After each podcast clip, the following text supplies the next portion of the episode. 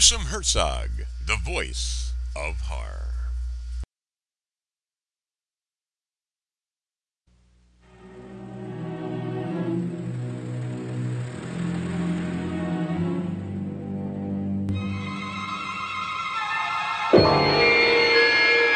You may never again spend a night away from home. After you spend a night with Ida and Vincent. Ida will show you the way. You want us to uh, register? No, that won't be necessary.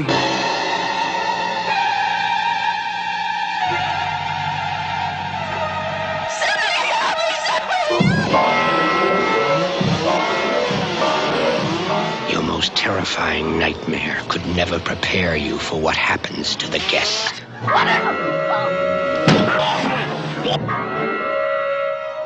Vincent, you think in the years to come people will appreciate us for what we're doing here? I have a surprise for you. Oh, Goody, I love surprises. One after another they come.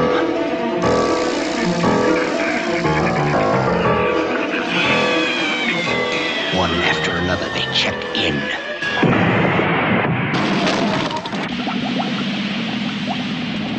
And pray for the day they can check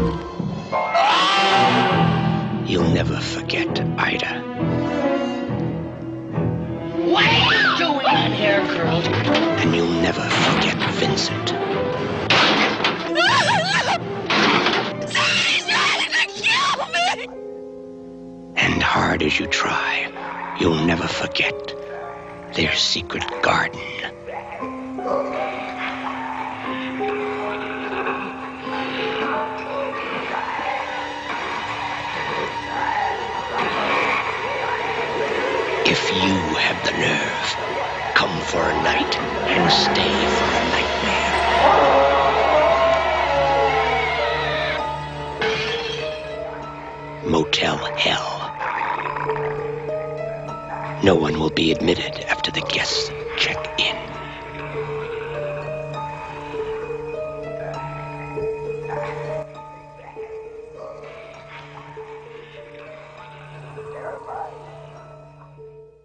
All right, here we go. Hello, everyone. This is Gruesome Herzog. My very special guest today is actor Paul Linke. You might not know who he is, but after I tell you, you're going to know exactly who he is. He played Sheriff Bruce Smith in the classic cult horror film Motel Hell. Now, I also like to mention he was in a TV series from 1977 to 1983. It's a classic to today. The TV series Chips, and he played the character of Grossman. So check this interview out. It's going to be very exciting to hear. Paul, how are you? I'm good, Scott. How about you? Great. Thanks for coming you, on. you don't mind if I call you Scott? It's a little rough to call you Gruesome. I don't mind. I don't know all. you well. I don't know you well enough to call you Gruesome. I don't mind it at all. I'm just really excited to have you on here. Um, well, thank you. No problem. I mentioned on Facebook about a day ago, and I mentioned about an interview that's going to really throw some interest to a lot of 40 and above people, and obviously Motel Hell in 1980 and the TV series Chips. Now I have to ask you, Motel Hell to me is a cult classic with a lot of horror fans, and I'm just dying to ask you, what was it like to work with the classic gentleman Rory Calhoun? Well, hey, first of all, uh, thank you for your compliments about Motel Hell. I uh, was really thrilled to be in that movie, and Rory Calhoun was uh, he was old school. You know, he was a consummate actor. I think probably underrated by the general populace. And and actually, when we did Motel Hell, he was still sort of struggling with the after effects of having been falsely. Uh, it, it was it, it said in some article that he had cancer, which hurt his career. Wow! Because people were reluctant to hire him, and he and he you know he was still struggling under this false uh, media diagnosis. But uh, he was so down to earth and so simple, and you watch his work in that movie. Uh, I, I was just so impressed with his ability to play that tongue-in-cheek stuff that he got to play. I mean, his last line, you know. I mean, it was hysterical. The guy really knew how to play the comedy. Yes, and you know, there's a bunch of classic people in that movie. Um, Wolfman Jack, of all That's right. people, Reverend That's Billy. on, on the on the TV talking all the time. Yeah, yeah. Yeah, and and John Ratzenberger from later on Yes. Cheers. Who, who hadn't quite got found his. You know, the director uh, Kevin Connor an Englishman, and uh, he knew Ratzenberger, and they already had a relationship. So uh, he got John that part, and of course John went on to what a job he had with Cheers. Huh? Yep.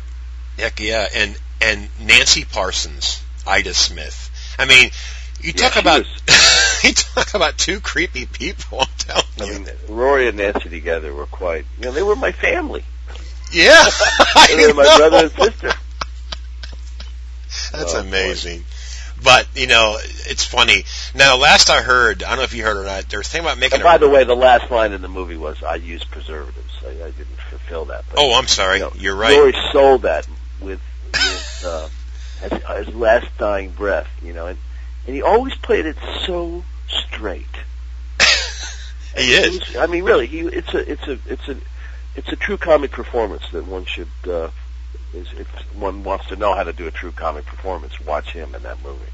It's amazing. I mean, Rory Calhoun. I see him in a lot of films, you know, and see him in this movie. It was kind of odd because I don't know if he ever did much horror. Did he? I don't think he did. I don't think he did either, and I think he he took it because I think he needed work, as all actors need. You know, uh, no matter who you are, you know, it's you want you, you got to get another job, and I think he, the character was perfect, and you know he he carried that movie. Yes, he did. And it, again, it's fantastic. And the last rumor that I heard, I hope it's not the case. But the thing about remaking Motel Hell. Have you heard of that? I have heard that uh, there has been discussion of it, um, and but nothing's happened. And even I heard, are you ready for this? At one point, I heard they were going to remake it as a musical. Oh, Pretty far out concept, huh? pretty. yeah, okay, whatever. But um, Of course, I went to college with Robert Jaffe, who was one of the two uh, writer producers of the film, okay, and, uh, and was quite helpful in, in beginning the movie. Uh, but uh, he, you know, he, I, I pushed him. I said, "Couldn't I be, you know, couldn't I still be holed up somewhere in the basement of the motel?" right, right. Please, you know. But I don't think I don't think anything's going to happen with that. I don't think there really will be a remake. Well, fantastic film. I mean, a classic, and it's, it's still big and a lot of horror reviewers and fans out there. But this is not a makes hor- me, it still makes me laugh when I hear think of Rory standing out in the field, you know, with all those heads yeah. buried, you know, slurping the cream corn mix, which is their feed, and he turns to Ida and says, "Ain't that a good sound, Ida?" I know. And what's that fritters? That It, saying? it, uh, it takes all kind of fritters to make Farmer Vincent fritters, oh, wow. or meat's meat. Man's got to eat. it's amazing. You know, it's funny. What What's so creepy about that film, I think, is because of what your sister and brother was doing, and here you are, the sheriff, Right, right. and that really, it's amazing. I mean, it's a good film, great film, and it's going to go down as a classic. And I just hope that no remake, especially if it's going to be a musical, that's going to ruin the. Uh, Yeah, I don't. It's The legacy. I, Right. You know what? I, what I remember about it is that I had to go on a diet because I'm supposed to be the quote hero. I was telling someone this last night, and I would, you know, three times a week I would drive like 90 minutes each way to go to this place that would wrap my abdomen in various herbal leaves and saran wrap, and then like steam me. And then I, you know, wore a girdle. Anything I could do to look, you know, as fit as I could look right. and the New York Times, in their review, called me, and I quote, somewhat sexy. Ah. Um, you know, it's funny you mention that. I didn't even realize that was you at Motel in Motel Hell at first, because it's such a Yeah. difference from Chips to uh, Yeah. Motel Hell. Well, I, yeah, and actually, because I was already on Chips when that was happening. Right. But, uh, we were when we made Motel Hell. My first my first son Jasper had just been born, and I remember it was really hard because there was so much night shooting and you know not getting any sleep with the baby. And there was remember one night I didn't even come home. I went to a hotel because I had to sleep. You know? Right. Night shooting is is I don't know if there are any actors who actually like it. It's it's brutal. You know, when you go to work at five at night. I mean, people who work the night shift know this, but you know, you, you, as an actor, you, you you sit around so much, you wait so much for the lighting and for everything else to be ready, and uh, you know, you sit around all night. It just gets to be very. I, I find it very debilitating. Oh, well, I'm going to rattle off a date to you. Yep. You, and you probably should know it. September 16th. I mean, excuse me, September 15th, 1977. We know it's funny because on Facebook this week I got a, a note about that that it was the I want to say 34th uh, anniversary of the first airing of Chips, and I remember that night. I wasn't on Chips in the very beginning. I, they brought me in after 11 episodes, and I remember because I knew Larry Wilcox from the commercial circuit. We'd all, you know, we'd go out in commercials. He'd get everyone. You know, he was the all-American boy from Yep. The Midwest looking, you know, and uh, I didn't really know him well, but I, you know, I mean, occasionally I get him, but he got most of them, and uh, so I went, oh, Larry, that's you know the next step in his career. Look, he's got a series. So I, I watched it, and I remember thinking to myself as I was watching the episode, I turned it on sort of midstream, and he and Eric had a scene where they were directing traffic, and Eric was talking about how much he loved junk food, and John was talking about how much he liked health food, and I went, "Oh my God, this show is awful." And within a week, I was on it. it was so bizarre. I, you know, I had um, it was just one of those things, and um, they brought me in. They wanted humor, and uh, the casting director Gary Schaefer had seen a movie that I'd done called Moving Violation Mm-hmm. And that's with Stephen McHattie and Kay Lenz, and it only played a week, and uh, I had a I played a funny cop in it, and the casting director remembered me from that movie and brought me in. I never auditioned uh, for Chips. You know, it, I didn't go to the network. All those things, times I've gone to the network, nothing's happened. But I basically walked into a room of people and, and made them laugh. And uh, next thing I know, I was uh, a regular on the show.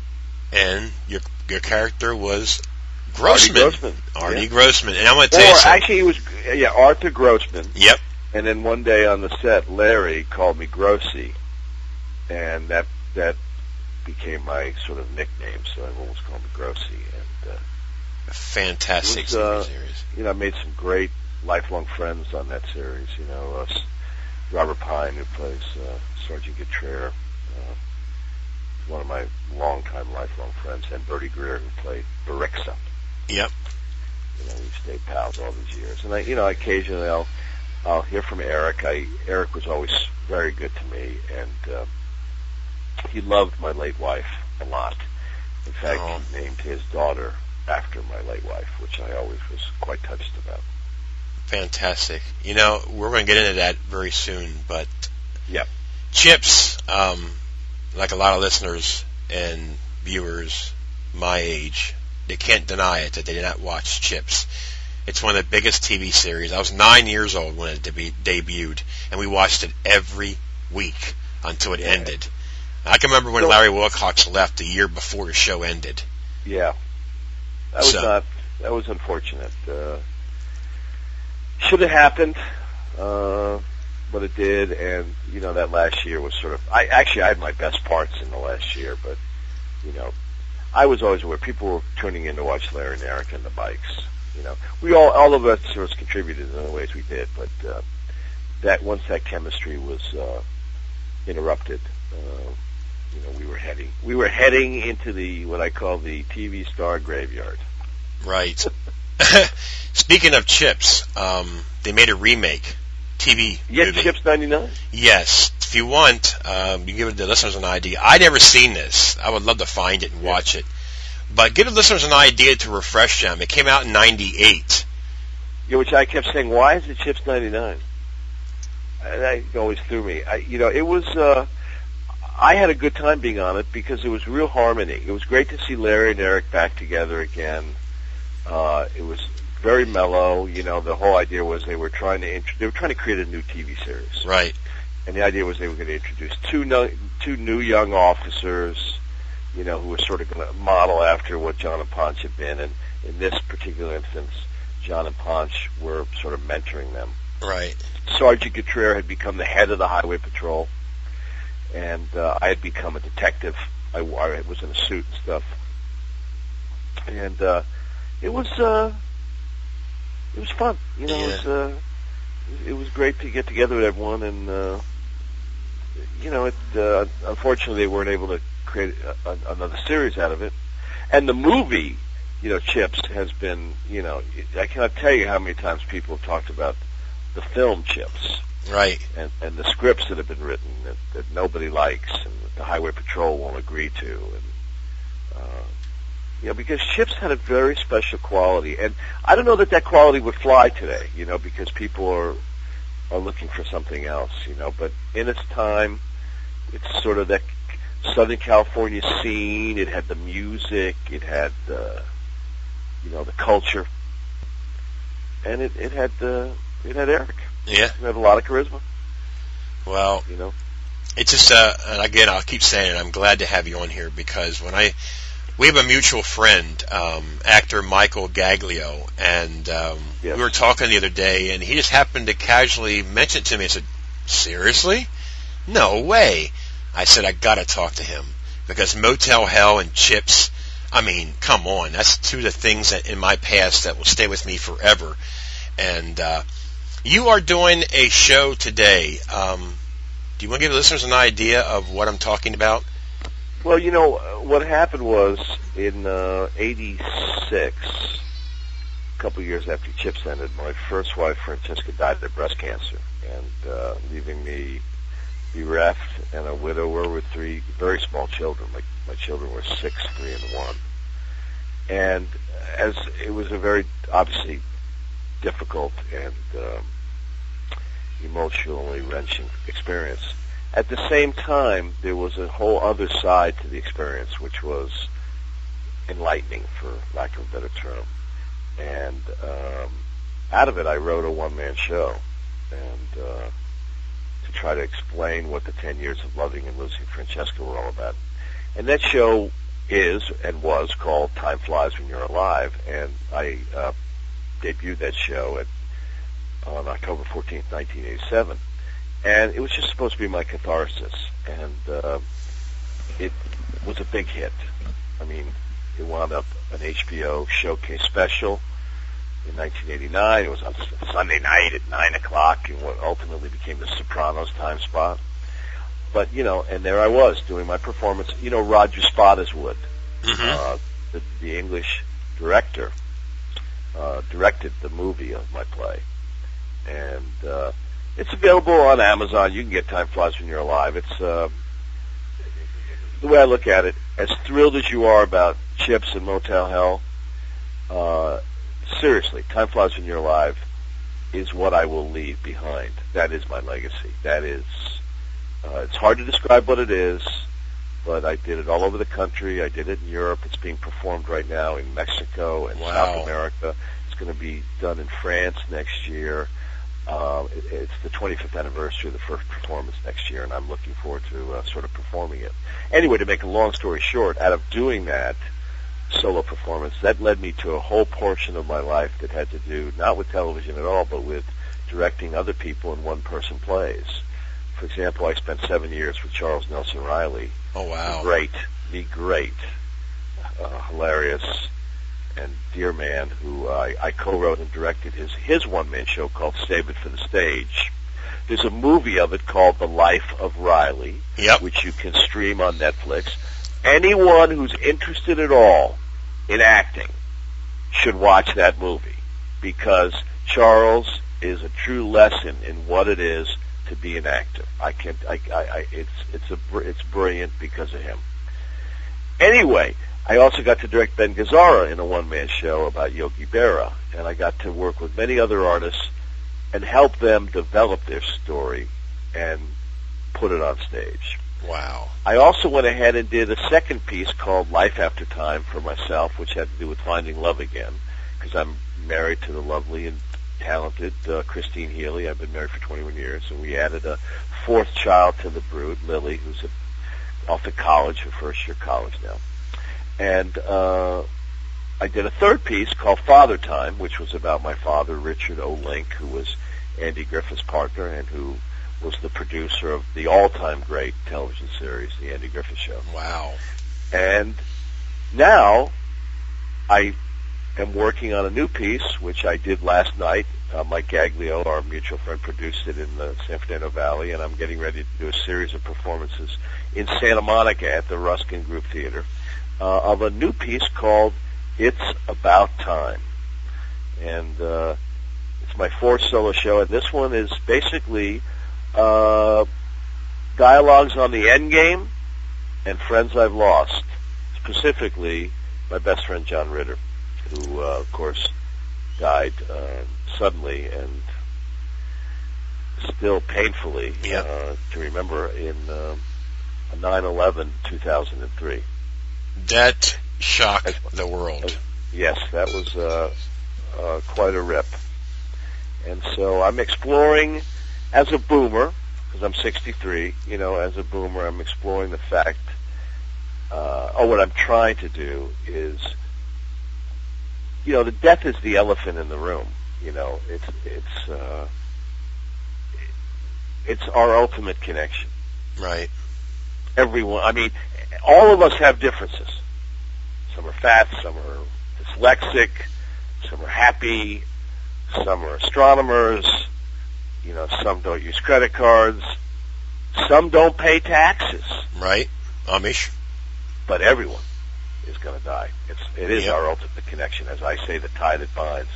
And I think it's uh, it's actually a positive thing because in a way it should remind everyone to. Uh, I don't use this line in the play. Seize the day. I mean, it is. I mean, as I say, the the fact that we are going to die, uh, the shadow of death, uh, actually brings the preciousness of life into the light. So I'm attempting to do a sort of humorous, but sort of very real uh, look at some of the aspects of dying, and uh, you know everything from uh, famous last words to very unusual ways that people died, because there are some bizarre ones. Tennessee Williams died choking on a bottle cap, for example, Wow. and uh, it's hard to describe what it is, but uh, I'm doing what I set out to do, which is to make people uh, feel something, Right. get them to think about something, and make them laugh. And uh, so that's what I'm working on right now, while I still try to get acting work. I got a commercial on the air right now, an Oreos commercial, which has been playing a lot. Uh, and I have the last line in that commercial. I say, Franklin Delano. Oreo cookie. An Oreos commercial, which is uh, you can YouTube that one. It's but it's really gotten a tremendous amount of play, and that's Nice. you know fun for me. But uh, I you know I got to stay active. I can't wait for somebody to say they want me. You know I um, I, I gotta I gotta make art make make art make stuff. Well, it's it's you are a talent. I, you know, it's just amazing that to see you in Motel Hell and then to see you in Chips. You And know, you know what else? I'm, you know what else I'm proud of, if I may say so, uh huh. in terms of that kind of stuff, is parenthood. Yeah. Exactly. I think my work in Parenthood, you know, as an actor, uh, many people, many actors are looking at, oh God, I didn't like that, I didn't like that. But you know, I, I, I'm proud of what I did in Motel Hell, very much so. I'm really proud of what I did in Chips, and uh, I was very proud of what I did in Happy Days. Loved Bruiser. Bruiser was a great character, Yep. and uh, but Parenthood, you know, that was that was special Yep. to get to work with Dianne Wiest and Steve Steve Martin. Martin, and uh, my God, uh, now I'm having a senior moment. The the uh, the older actor. Oh my God! Yeah, I know. He, Oh come on now, help me. Um, Yep. It's one of our most famous actors. yep. Yep. Um, Jason Robards. Yes, Jason Robards. I can see. I mean, he was of was he a dirty guy? He was hysterical. hmm I heard stories about him. He's a, a character. He was truly a character. Yep. And Mary Steenburgen and Rick know, Moranis. And yes, and Harley Jane Kozak, who's become uh, a writer. You know, she's an author now. Yep. Joaquin You know, Phoenix. Yes, yes, He was a leaf back then, but yeah.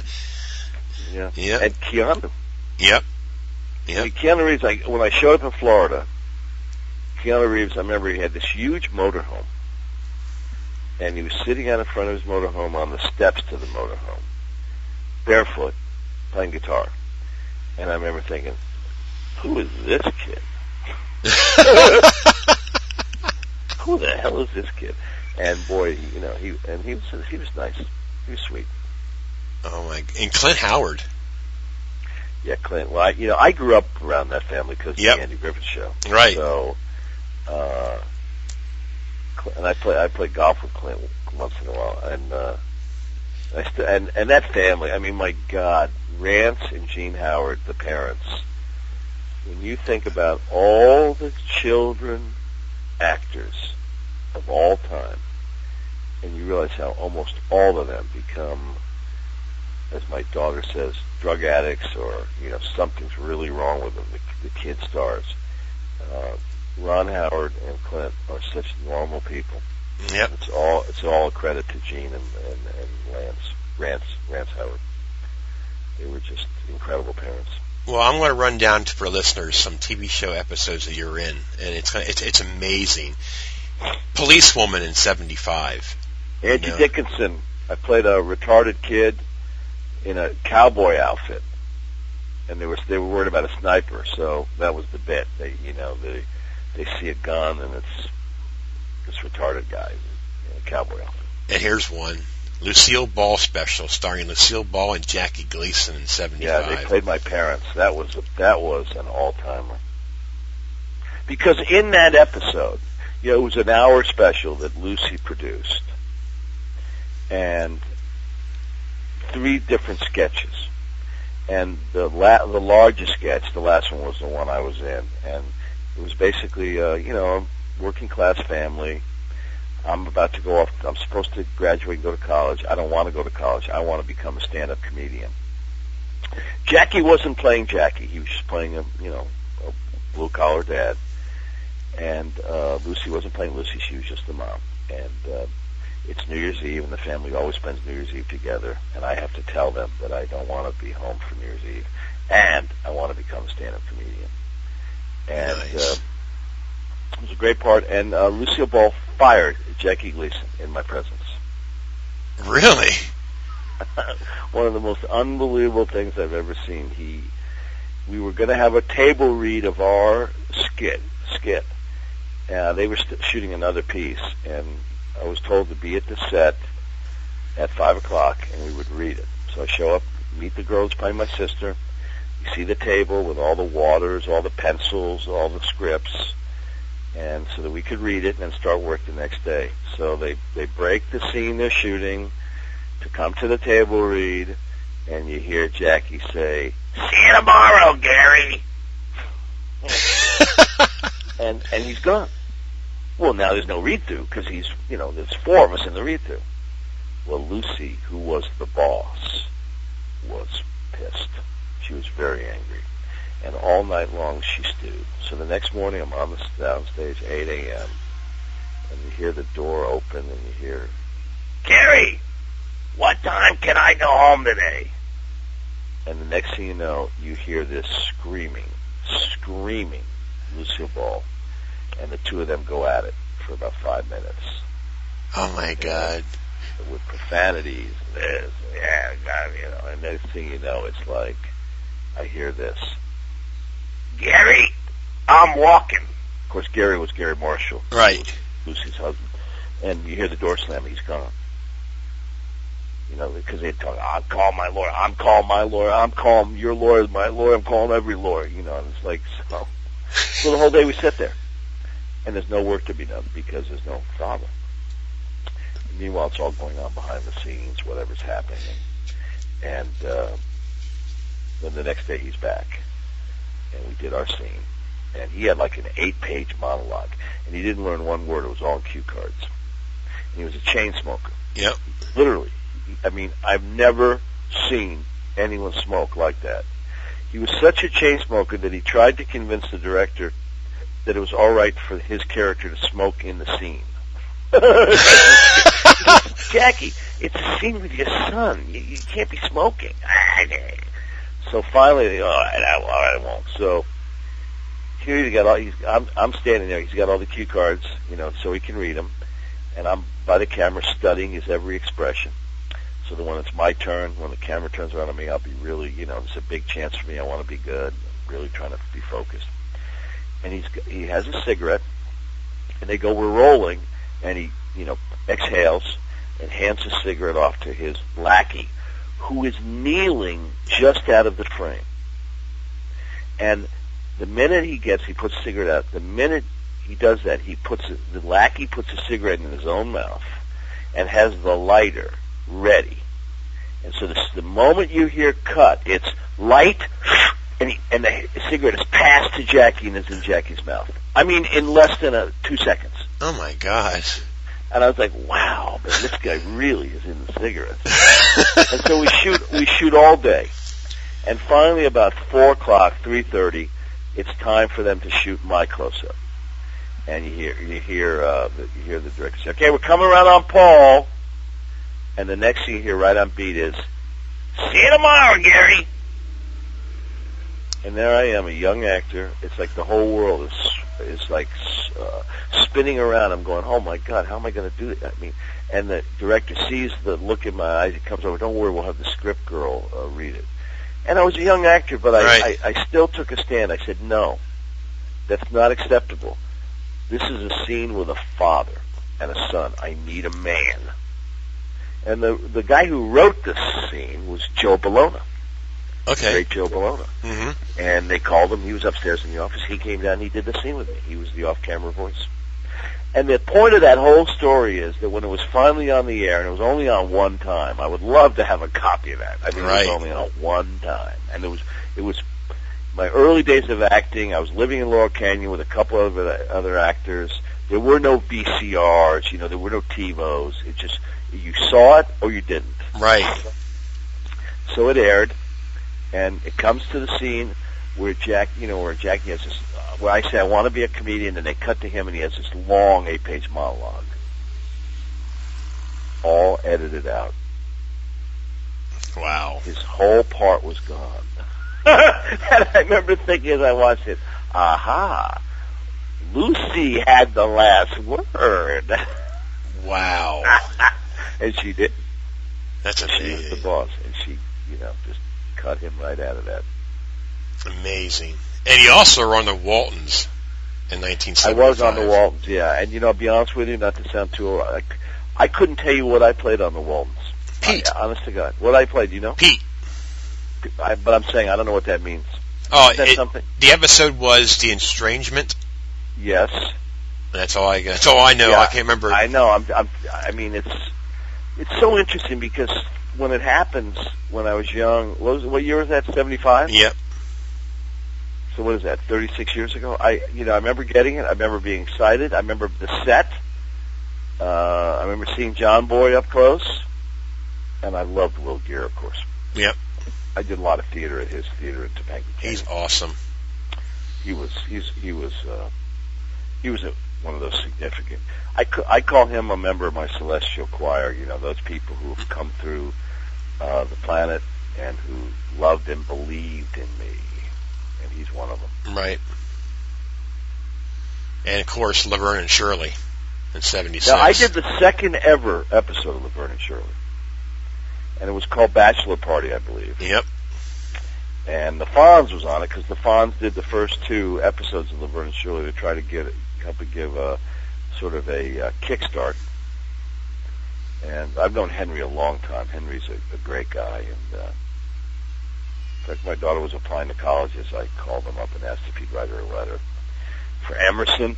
You know, hmm certainly came through, and Yep. And she got in. She didn't go there, but well, then of course you're in Happy Days in '77. You mentioned that. Yep. Well, the same character, they just brought Yep. him back over to Happy Days and made him Bruiser. And I did a few episodes, and they considered bringing me in as a recurring, but and I, I was one of when they had the episode where there was a graduation. I was one of the kids that graduated, but that was the end of my of my career with that with that show. Of course, MASH. MASH, I got to uh, do a, a scene with Alan Alda, who said MASH was interesting because the the MASH set was the best set I was ever on, and by that I mean my call was one. I'm there a little before one. At one, they say to me, "We're so sorry, we're about 15 minutes behind." And they weren't kidding. You know, usually you go and you don't work for four, five, six, eight hours, ten Right. hours. Traffic, I sat around. I was cut out of it ultimately. I sat around for over 12 hours before I worked. I mean, you know, it's impossible. Right. But so I did the mash scene. So I go into the set. I'm in costume. I lay in the bed. Alan Alda comes up. I had like two lines or something. And Alan Alda leans over and says, I'm Alan Alda. I said, Howard, nice to meet you. I'm Paul Linke. And he looked at me and goes, how do you think we should play this scene? And I went, man, this guy, what a gentleman. And how smart of him because he's here all the time. Right. He's, he's running out of ideas. Maybe if he's asking enough people, maybe somebody will have an idea that he can use. I thought that was, I was very impressed with that. Right. But just a lot of things you've done. You know, I mean, of course, you go into the '80s. Um, Saint Elsewhere. I mean, a great Yeah, TV show. I did a couple of those. In fact, uh, Masius, who was one of the writers, producers who went on to create, John Masius, who went on to create um, Touched by an Angel and Providence, he uh, he knew my late wife. We, we were all friends, and uh, there was an episode he wrote for me to do right after she died where I played a, a nuclear doctor dealing with breast cancer. Wow. Benzik, I think was his name. Hmm. And of course, it's the, the 21 Jump Street. I remember Well, that that, was show. that was incredible because I got to work with Johnny Depp. I had a really good part. I was up there for two weeks in Vancouver. First time I ever saw Starbucks Oh wow. because Starbucks had not come to the States yet. And I was walking, or I was staying at real, the Le Meridien. It's a really fancy hotel. In fact, they gave me the director's suite because the director was a local guy, so it was empty. So they gave it to me. So I had my own kitchen and stuff.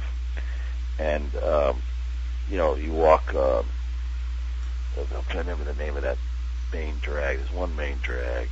I can't remember the name. But anyway, um, I was walking one morning and I look and there are all these people at this one place.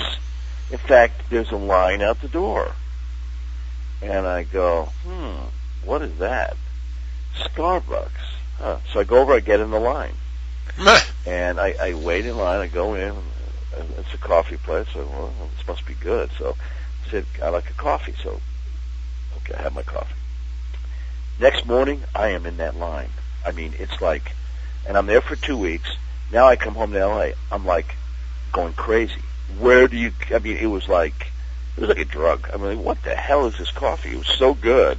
Right. And when and when it finally came to LA, you know, it was like it was like miraculous. it was like, thank God, because I wasn't sure I'd ever get another job in Vancouver. But uh, but anyway, the other good thing about Vancouver was Johnny Depp because uh, I got to tell you something. He is, you know, he's the nicest guy. Yeah. That's what I hear. He, uh, he, I mean, incredibly nice. I would give anything to work with him again. He, uh, he took me aside day. We were talking, and he, in the makeup trailer, and he's, he mentioned the Pogues, and you know the Irish band. Right. I'd never heard of the Pogues. He says, "You've never heard of the Pogues?" No. He goes into his trailer, comes back, you know, gives me a cassette or whatever it was in those days. CD, I don't know whatever we were playing in 1990, and uh, he was just that kind of a guy, very giving. Um, he was driving them crazy because he wanted to have his hair combed across his face so you couldn't see his eyes. Oh wow. So the producers were out of their minds trying to figure out how to get this guy, because you know obviously that's why people were watching the show. But everywhere we went, every time we set up a location, um, there'd be hundreds of girls, women, at the sets. Johnny, Johnny, Johnny, and I remember thinking, who the hell is this Johnny guy? And Never. I, I'd never, s- I'd never seen. I didn't know, Yep. and it was, he was, he's something. Yep. And another one, we're going to move a couple years. Um, Beverly Hills 90210 and 91. Yeah, that was fun. Because I got to play paddle tennis in that show, and uh, for years, and probably many of you. Now, where are you based? Pennsylvania. Okay, so ma- I'm sure none of your listeners probably have any sense or know about um, paddle tennis, but there's a game. It's like a short.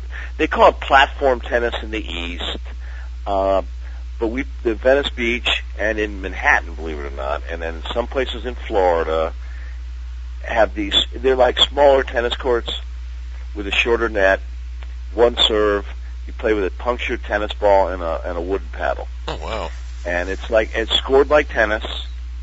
And uh, I was a, a absolute paddle tennis junkie for 25 years. I played almost every day, Wow. and they, I got to play it in that uh, episode of 90210. It's fun. nice. In fact, we I even got them to write in some paddle tennis into an episode of Chips, which was a lot of fun because I went down, had my trailer, you know, yeah. Suited up, played paddle tennis. Then I was finished, and I just stayed and played. It's fantastic. you know, um, you have a lot of things that people my age has grown up and seen, and it was a thrill to have you on today. I really appreciate Well, you I'm coming grateful for the time, Scott. I was, you know, I'd love to. I- I'm never shy about talking. I'll tell you that. hey, it As makes you can tell. it as, makes- your, as your listeners can tell. it makes for a perfect interview. Let's put it that way. Well, thank you so Um, much. I want to give a special thanks to Michael Gaglio for Yes. introducing me to you. I mean, when I found out, I about fell off the chair. I said, I got to have him on. I mean, so many things that I've grown up seeing that I had to have you on. And I'm hoping that the listeners, when they get a chance to listen to this, they also can reminisce, like I've been doing, you know, since yesterday. So I talked to you about all the things that you're in and reminiscing about Chips and then, of course, Motel Hell and quite a few episodes you're in. And I'm, you know, I'm just glad to have you on. I'm honored. Um, I deeply respect you for your work and to have this moment to talk to you. Well, thank you.